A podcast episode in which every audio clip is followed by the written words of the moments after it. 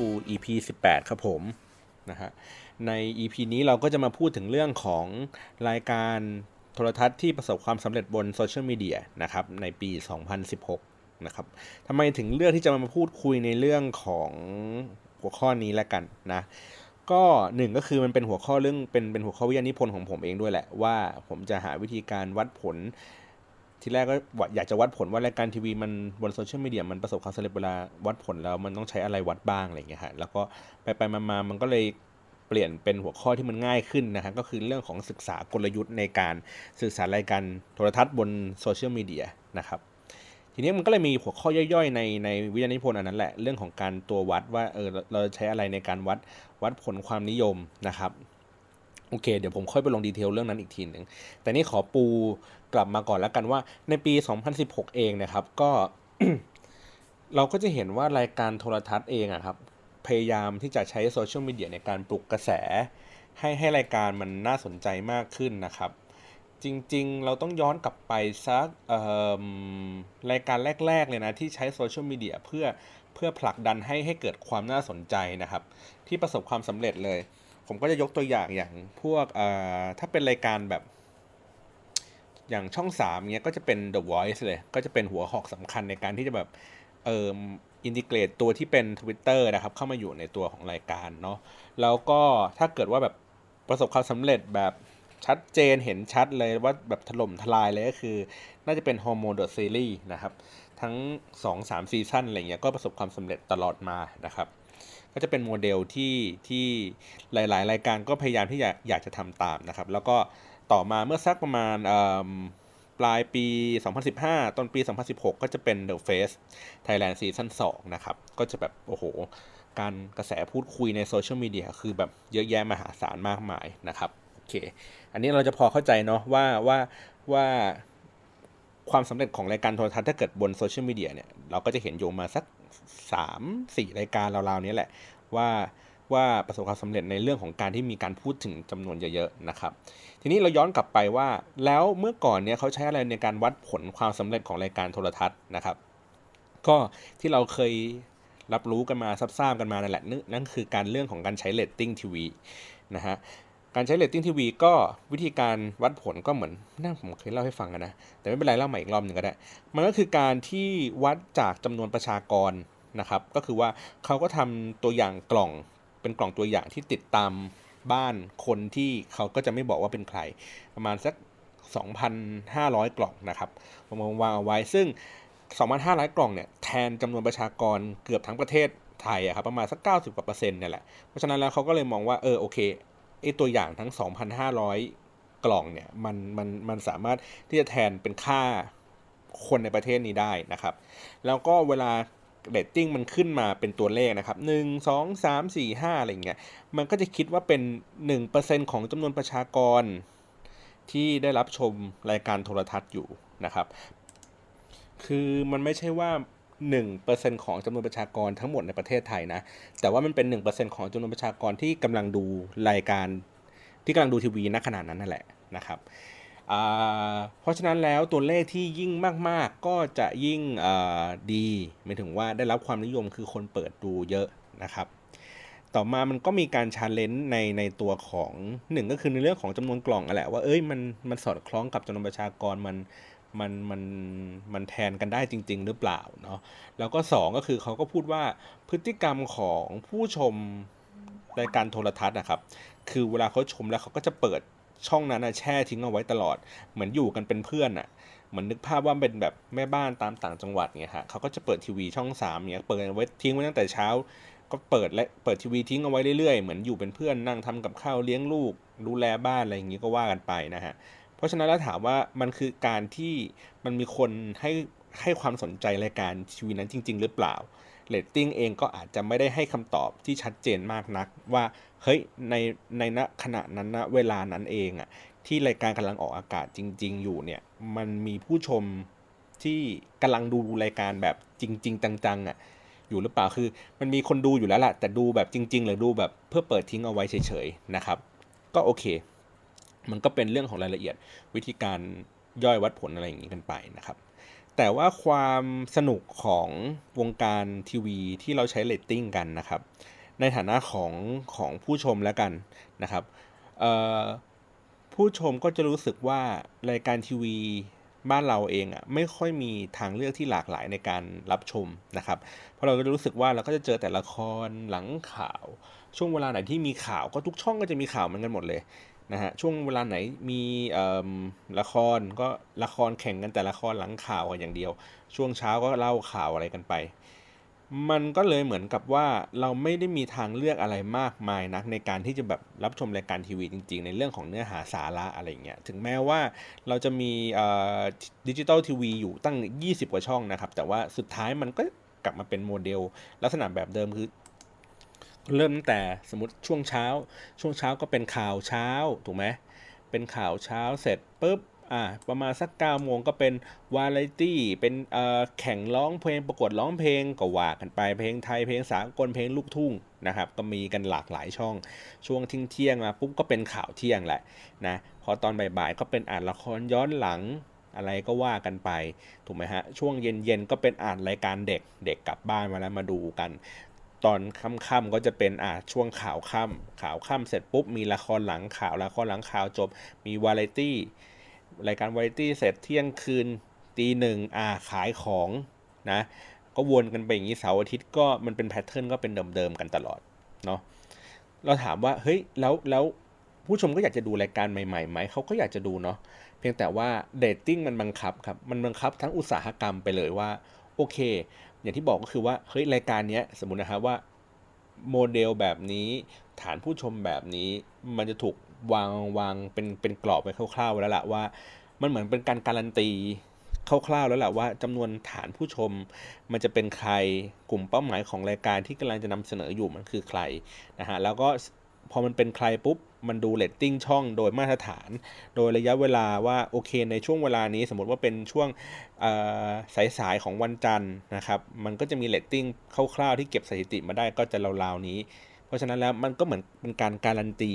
ผู้คนแล้วละว่ามันจะมันจะมีคน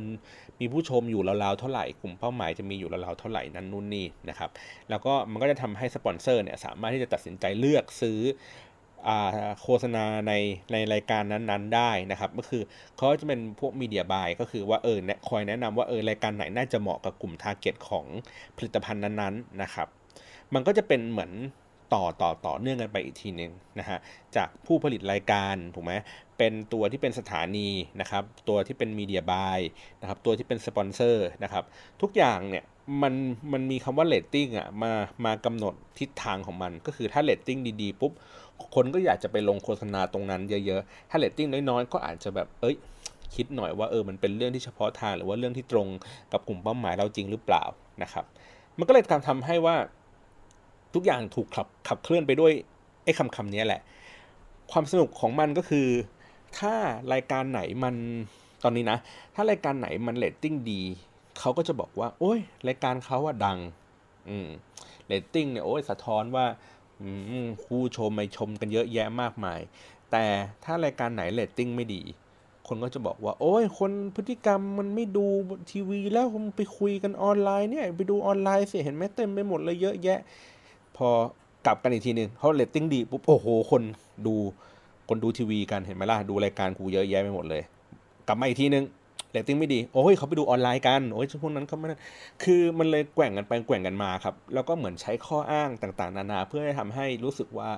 เฮ้ยรายการกูยังเจ๋งอยู่อะเออแม้ว่ากูจะแบบออกไปแล้วก็มีคนดูบ้างไม่มีคนดูบ้างก็ไม่เป็นไรนะครับ อันนี้ก็คือการวัดผลแบบโดยปกติแบบตัวเรตติ้งทีนี้ก็มาถึงตัวที่เป็นอพอเป็นโซเชียลมีเดียนะครับเขาก็มีวิธีการวัดผลหลากหลายรูปแบบ แรก ๆเลยนะครับก็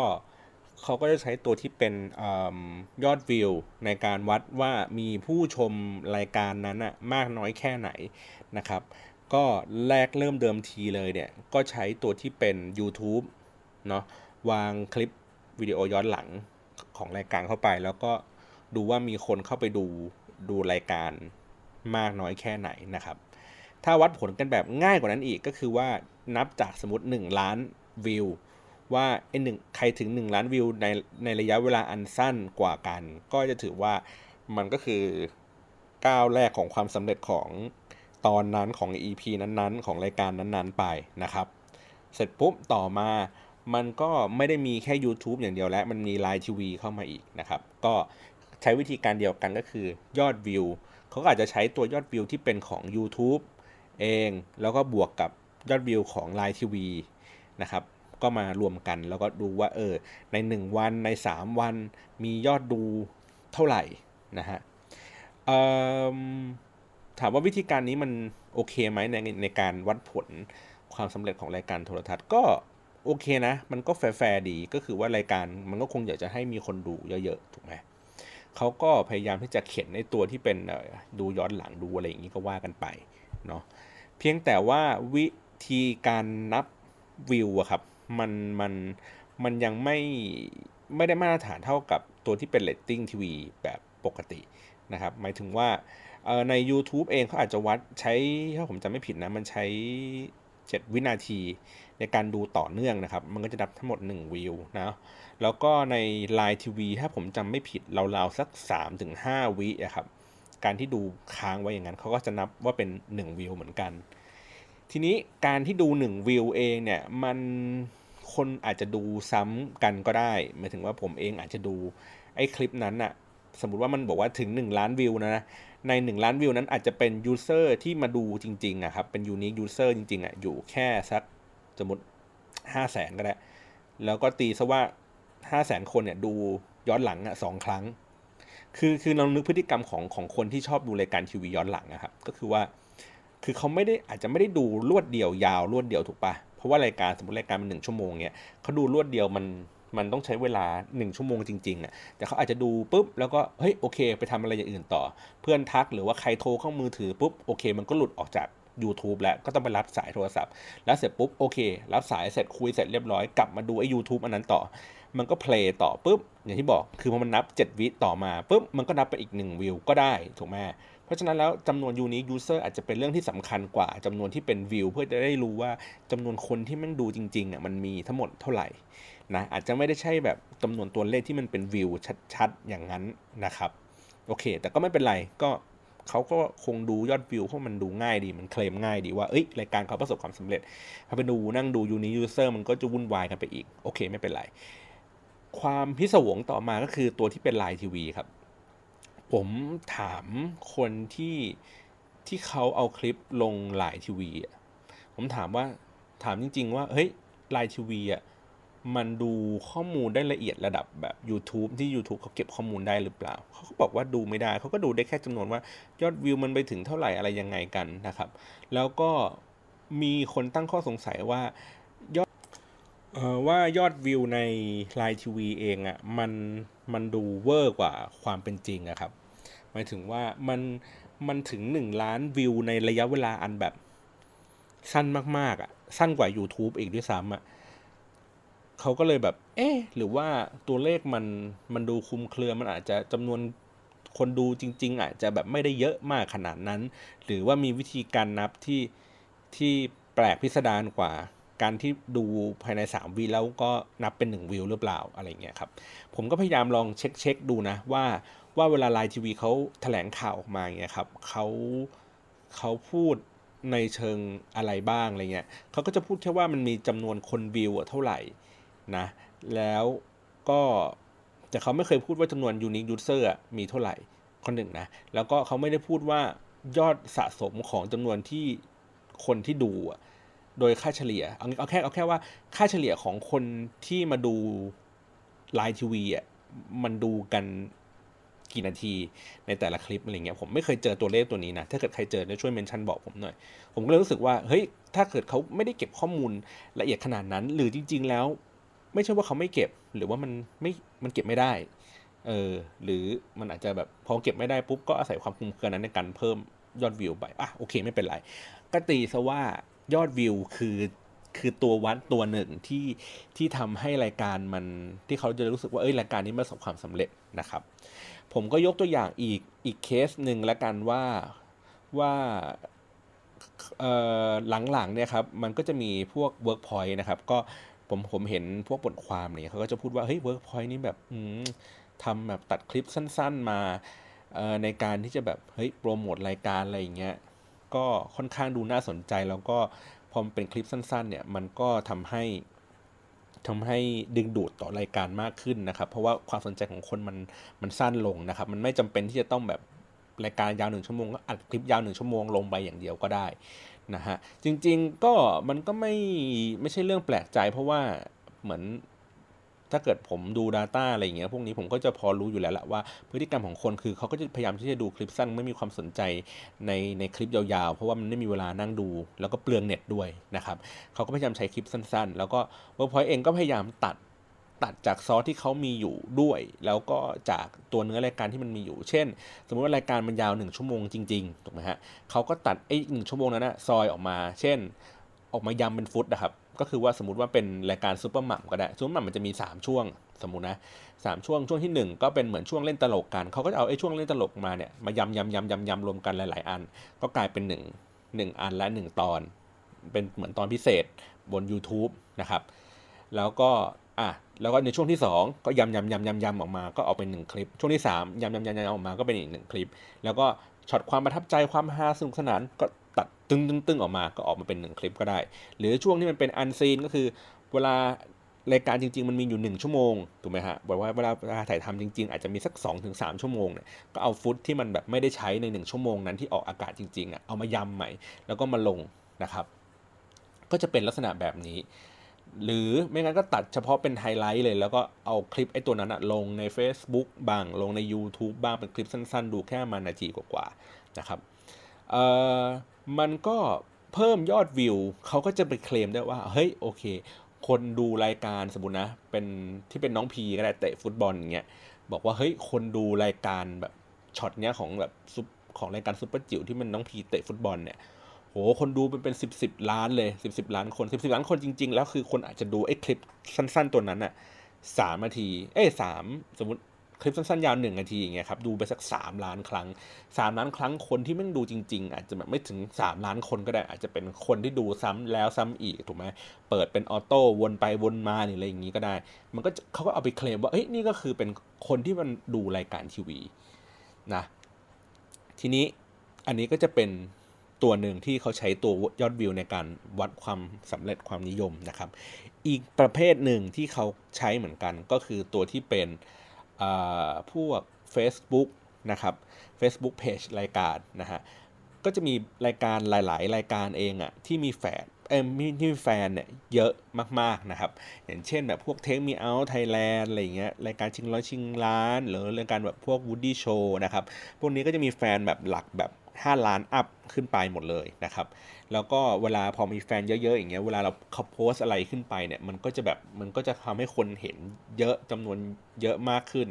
นะครับเขาก็จะหล่อเลี้ยง มีวิธีการหล่อเลี้ยงคอนเทนต์ต่างๆ นานา นะฮะ อย่าง Take Me Out เนี่ยก็ ก็เคยเป็น case study ในเมื่อ เมื่อออประมาณสัก 2-3 ปีก่อน ในเรื่องของการที่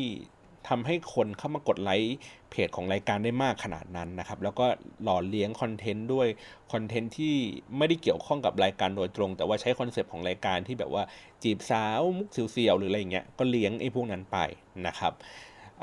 เขาก็จะใช้จากจำนวนแฟนแฟนไลฟ์โดยปกติแฟนมาไลฟ์เพจรายการดัง ๆ ก็ ยิ่งไลมากก็ยิ่งดีนะครับอันนี้ก็คือเป็นแบบเก่าแต่ว่าในปัจจุบันแล้วก็ถามว่าไม้ไหมรายการทีวีที่จะต้องแบบมีแฟนมากมายอะไรขนาดนั้นเขาก็คงแบบไม่ได้มานั่นแหละเขาก็คงคิดว่าเออมันมีฐานที่ใหญ่ก็คือการออกรายการทีวี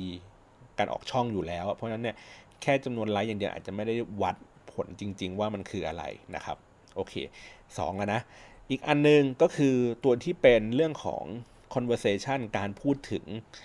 รายการทีวี อันนี้ก็จะมาผมก็จะมาไฮไลท์ในเรื่องนี้ละกันนะครับถามว่าทำไมมันเป็นเรื่องของความสำคัญว่าทำไมมีการพูดถึงรายการทีวีแล้วแล้วมันดีนะฮะลองนึกสภาพว่าก่อนหน้าที่จะมีพวก Facebook Twitter ต่างๆนะครับ คนก็พูดถึงรายการทีวีบนบนอินเทอร์เน็ตเนี่ยผ่านทางพวกเว็บพันทิปก็ได้ คนก็จะแบบว่าเอ้ยมาชวนคุยเหมือนดู ดูละครเสร็จแล้วก็มาคุยตั้งกระทู้ว่าเออสงสัยเรื่องนั้นเรื่องนี้ในในในในเนื้อหาของตัวละครนะคะแล้วก็มาแลกเปลี่ยนพูดคุยกันอะไรแบบนี้ แล้วเรานึกภาพว่าในสเกลแบบนั้นนะเมื่อมันขยายออกมาเป็น Facebook แต่ Facebook อาจจะเห็นภาพไม่ค่อยชัดนะใน Twitter แล้วกันชัดกว่า ขยายออกมาเป็น Twitter ก็คือว่าคนสามารถที่จะติดตามรายการทีวีเนี่ยผ่านทางแฮชแท็กของรายการรายการ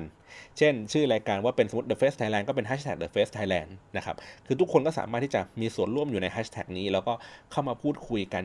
อยู่ตลอดเวลาในระหว่างที่รายการมันออกอากาศเลยด้วยซ้ำมันไม่เหมือนกับการตั้งพันกระตุ้นในพันทีก็คือว่ามันอาจจะแบบไม่ได้เร็วทามมากขนาดนั้นอาจจะต้องใช้เวลาสักระยะหนึ่งในการที่จะแบบมาตั้ง เช่นรอดูจนจบเบรกถึงค่อยมาตั้ง หรือว่า รายการมันจบแล้วถึงค่อยมาตั้งกระทูกัน แต่ว่าในทวิตเตอร์เองอะเขาพูดตลอดเวลา ที่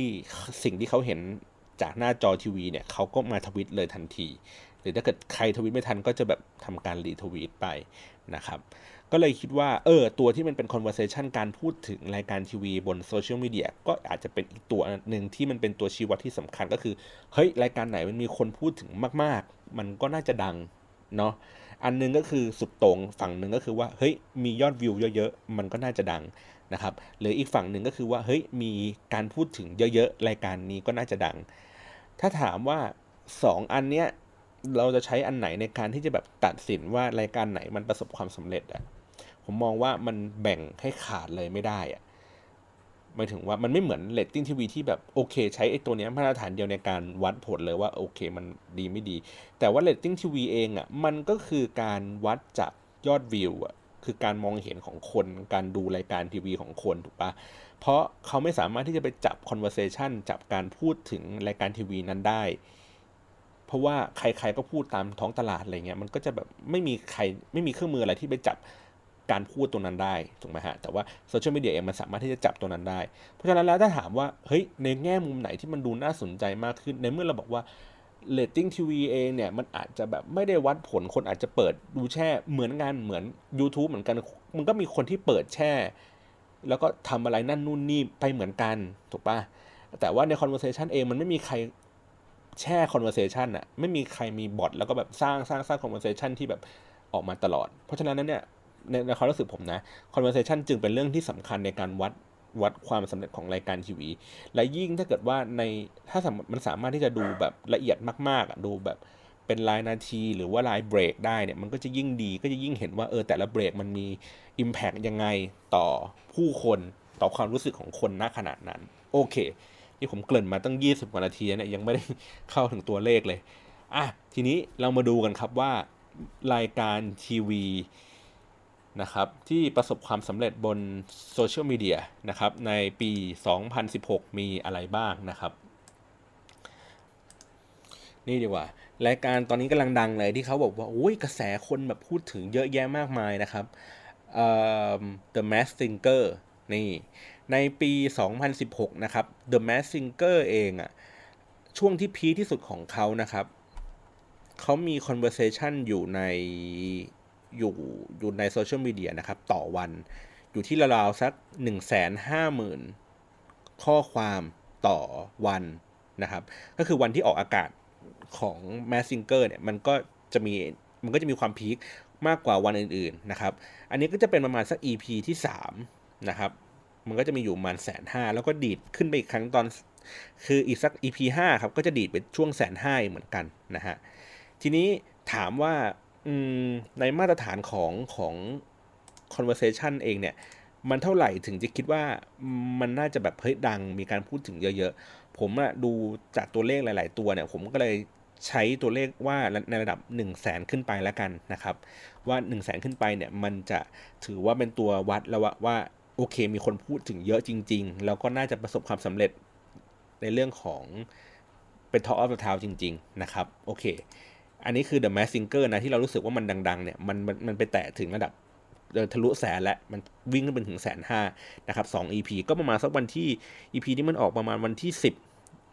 เอ่อสิบธันวานะฮะช่วงราวๆนั้นแล้วก็ยี่สิบสองธันวาโอเค ทีนี้รายการต่อมาคือ Workpoint เหมือนกันเลยนะครับ ก็คือ I Can See Your Voice นะครับ I Can See Your Voice เนี่ยเราก็เห็นว่ามันมี conversation พูดถึงรายการนี้อยู่ตลอดเวลามากมายนะครับ แต่ว่า ช่วงที่พีคที่สุดของเขานะครับก็คือวันที่ 22 กันยานะฮะมี conversation อยู่ราวสัก 43,000 เองนะฮะแล้วก็แล้วก็มันก็จะโดยค่าเฉลี่ยของของ I can see your voice เนี่ย มันจะอยู่ที่ราวๆสักเอ่อหนึ่งหมื่นห้าจนถึงสองหมื่นข้อความต่อวันนะครับ ก็ก็ไม่ได้เยอะอย่างที่เราคิดนะ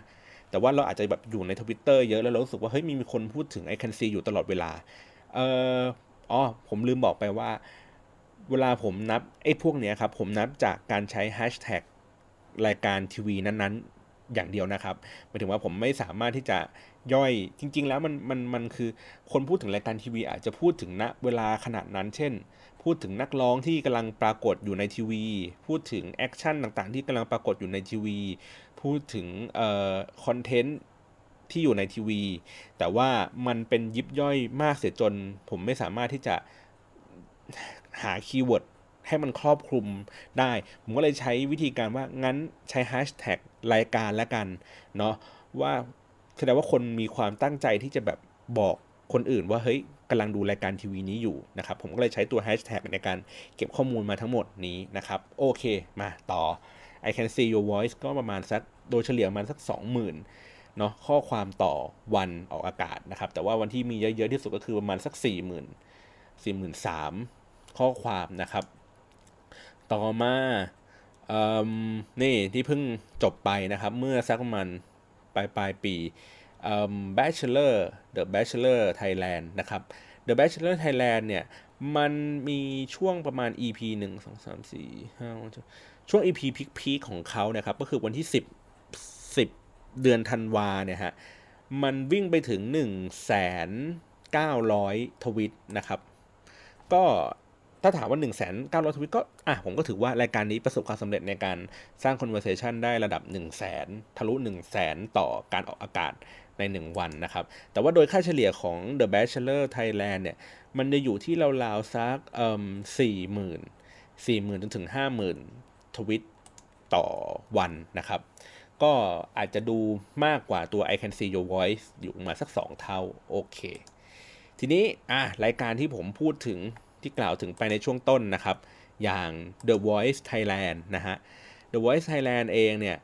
มันวันที่ออกอากาศเนี่ยน่าจะเป็นประมาณสัก EP 2 ครับประมาณวันที่ 18 เดือนกันยานะครับเขาก็วิ่งทะลุไปถึง 1 3 0 0 0 0 ข้อความต่อวันนะฮะแล้วก็ EP ที่4เนี่ยก็ในวันที่2ธันวาคมเนี่ยวิ่งไปที่ 1 3 0 0 0 0ทวิตอีกเหมือนกันเนาะ งั้นก็ถือว่ารายการ The Voice ก็โอเค ประสบความสำเร็จนะครับ แต่ว่ามันมีขึ้นไปอยู่ได้แค่สัก 2 EP ที่ระดับเกิน 1 0 0 0 0แสนนะฮะ โดยค่าเฉลี่ยของ The Voice เองเนี่ยมันจะพอมันเกิดเหตุเรื่องของสวรรคตขึ้นมาเนี่ยผมคงเอาเฉพาะช่วงก่อนแล้วกันนะ ช่วงก่อนสวรรคตเนี่ยโดยค่าเฉลี่ยของ The Voice อะมันอยู่ที่ราวๆสักเอ่อหกหมื่น60,000ข้อความต่อวันนะครับ อันนี้ก็จะดูมากกว่าตัวที่เป็น Bachelor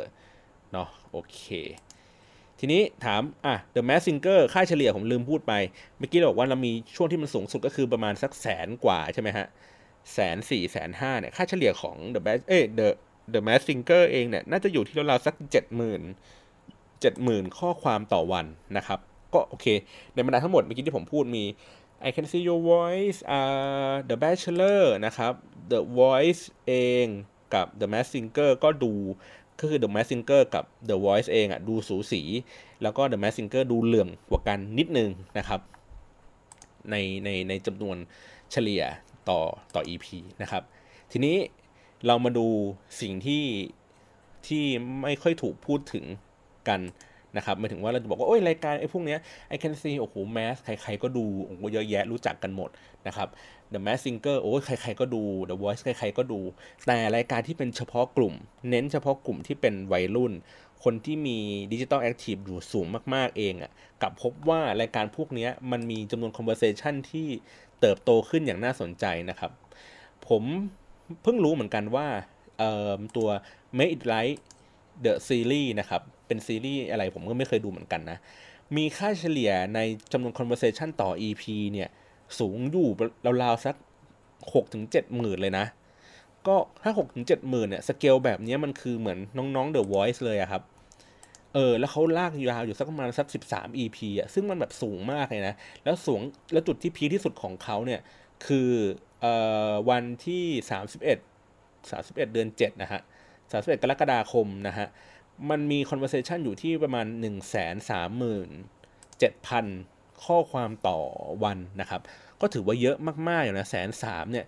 ถ้าแสนสามเนี่ยก็คืออาจจะเท่าๆกับวันที่พีคพีคของ The Voice เลยนะ เออ แล้วก็เขามีทะลุ1 0 0 0 0แสนอยู่ 2 วันก็คือวันที่ 3 กัน 3 กรกฎาคมนะครับ แล้วก็ตัวที่เป็น 7 กรกฎาคม เออ อันนี้คือทะลุ1 0 0 0 0แสนไปอีกนะครับ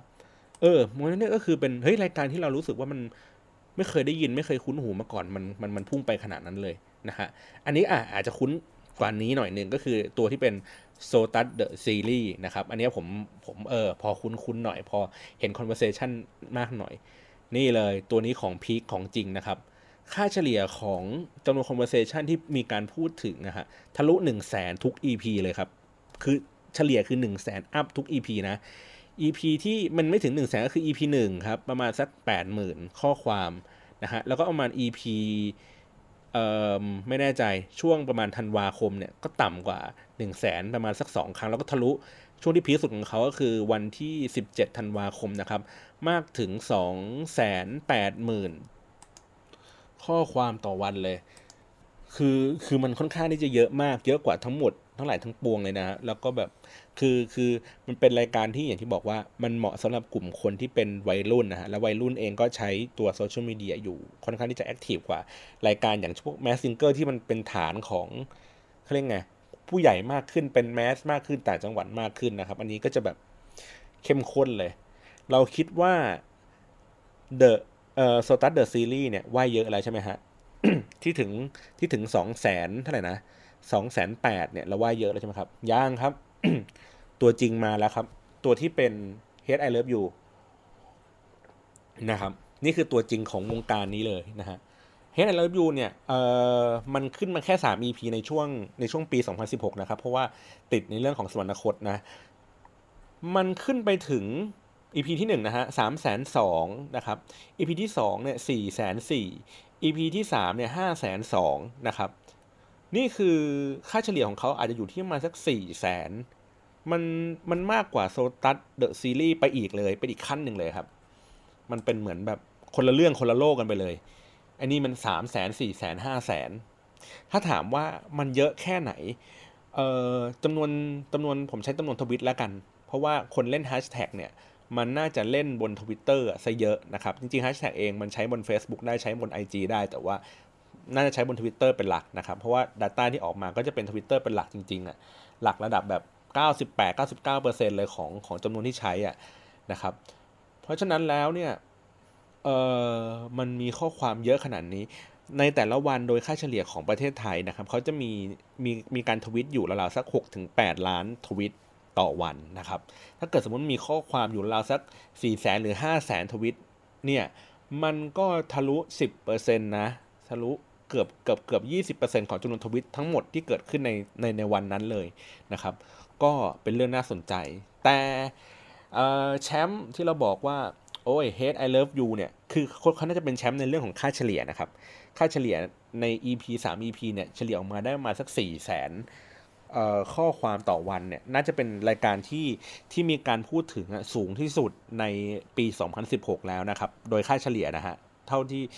เท่าที่การออกอากาศของเขามีนะครับ แต่ว่าความ peak ที่สุดของวงการนี้ครับ มันเกิดขึ้นกับละครที่ได้รับการยอมรับว่าเป็นละครที่มีเรตติ้งสูงที่สุดเท่าที่เราเคยมีทีวีดิจิตอลกันมานะครับ คือเป็นที่คึกโครมมากก็คือละครเรื่องนาคีนะฮะนาคีจริง ๆ มันเป็นละครเหมือนฉายย้อนหลังเนาะ ถ้าผมจำไม่ผิดก็คือว่าเขาอาจจะฉายช่วงก่อนหน้าสวรรคตไปแล้วมันมันมีแค่ 3 ตอนนะฮะแล้วก็พอสวรรคตปุ๊บเขาก็เลยแบบเลื่อนเลื่อนการฉายแล้วก็กลับมาฉายใหม่แบบอัดนะอัดต่อกันไปอีกทีหนึ่งนะครับ ความพีคของนาคีก็คือวันที่วันตอนจบนะครับ วันที่ได้เรตติ้งสูงที่สุดอะสิบกว่ากว่าสิบกว่าจุดอะสิบยี่สิบจุดเลยมั้งนะครับ วันนี้วันเดียวของนาคีนะครับ มีคนพูดถึง บนโซเชียลมีเดียนะครับแปดแสนสี่หมื่นข้อความต่อวันนะครับ นี่คือวันเดียวของนาคีนะฮะนาคีเองจริงๆอะมันทะลุ 2 0 0แสนในวันที่ 29 พฤศจิกายนนะครับ แล้วก็แตะถึง 1 0 0 0 0แสนเนี่ยในวันที่ 22 พฤศจิกายนนะครับ แต่วันที่แบบพีคมากๆ คือ 8 0 0แสน8แสนนี้ก็คือประมาณเกือบ 2 เท่าของตัวที่เป็น Head I Love You นะฮะเพราะฉะนั้นแล้ว ถ้า8 0 0แสนเนี่ยถ้าเทียบกันก็8 0 0แสนเอ้ย I Love You อาจจะไม่ใช่ถึงระดับ10%ดิอาจจะมาสัก5%ถูกไหมเออ แต่ว่าอันนี้คือประมาณ10%ของจำนวน conversation ทั้งหมดที่อยู่ที่เกิดขึ้นเลยอะ อืม คือมัน คือมันเยอะ เยอะมาก ๆ ที่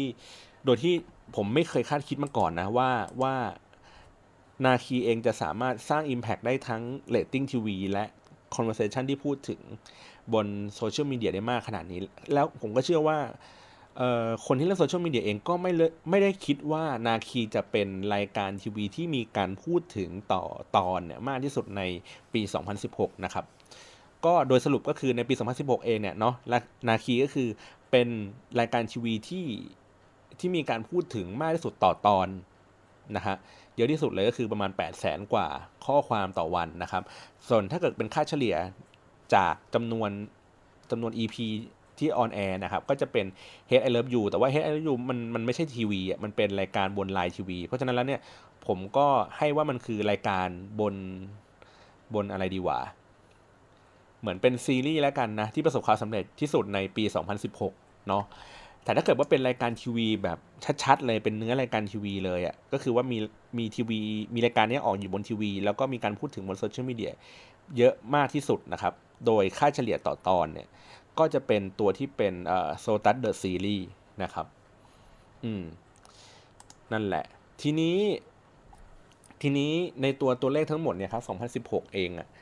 มันถามว่ามันบ่งชี้อะไรไหมจำนวนที่ในแต่ละรายการพูดถึง ผมก็บอกว่ามันก็ทำให้ รายการทีวีเองอะอาจจะต้องให้ความสนใจกับเรื่องของจำนวน conversation ที่มากขึ้นนะครับ คือการพูดถึงรายการทีวีมากขึ้น ก็อาจจะเป็นผลดีต่อตัวรายการเองก็คือรายการก็ก็จะมีการ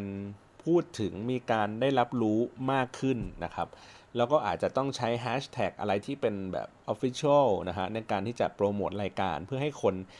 ได้ร่วมสนุกในการแบบเข้ามาติดตามเนื้อหาของรายการได้ร่วมพูดคุยกันในระหว่างนั้น ก็คือมันเป็นเรื่องที่ละเลยไม่ได้แล้วนะครับในในในปี 2017 ที่จะทำรายการทีวีขึ้นมาสักตัวหนึ่งแล้ว แล้วไม่ได้มีการโปรโมทบนโซเชียลมีเดียอย่างจริงจังนะครับแล้วก็ในเรื่องของการวางกลยุทธ์เพื่อได้ทำให้คนเขาพูดถึงรายการทีวี ในช่วงเวลาที่มันออนแอร์ได้อย่างต่อเนื่องอย่างสม่ำเสมอนะครับ ก็อาจจะเป็นส่วนสำคัญที่นอกเหนือจากการที่ เออให้คนรับรู้เนื้อหารายการทีวีผ่านทาง Facebook อย่างเดียวนะครับ อืมโอเค ผมว่าใน EP นี้น่าจะครบถ้วนกระบวนความนะฮะ มีตัวเลขชัดเจนนะครับ ก็เออเดี๋ยวจริงๆผมถ้าเกิดผมทำวิทยานิพนธ์เสร็จชัดๆเองอะเดี๋ยวผมจะมาแชร์ตัวที่เป็น PDF ให้ดูนะครับ เพราะว่าตัวเลขพวกนี้มันก็จะปรากฏอยู่ในวิทยานิพนธ์วิทยานิพนธ์ของผมนี่แหละ นะครับ ก็ถือว่าเป็นการแชร์ข้อมูลตัวนี้กันนะครับโอเค วันนี้ขอบคุณมากสำหรับการรับฟังครับ ค่อนข้างที่จะยาวหน่อยนะฮะ แต่ว่าเนื้อหาสาระวันนี้มาเต็มๆเลยนะครับ ใครมีข้อมูลอะไรสอบถามเกี่ยวกับเรื่องของรายการทีวี ก็อย่าลืมคอมเมนต์มานะครับ หรือว่าเมนชั่นมาหาใน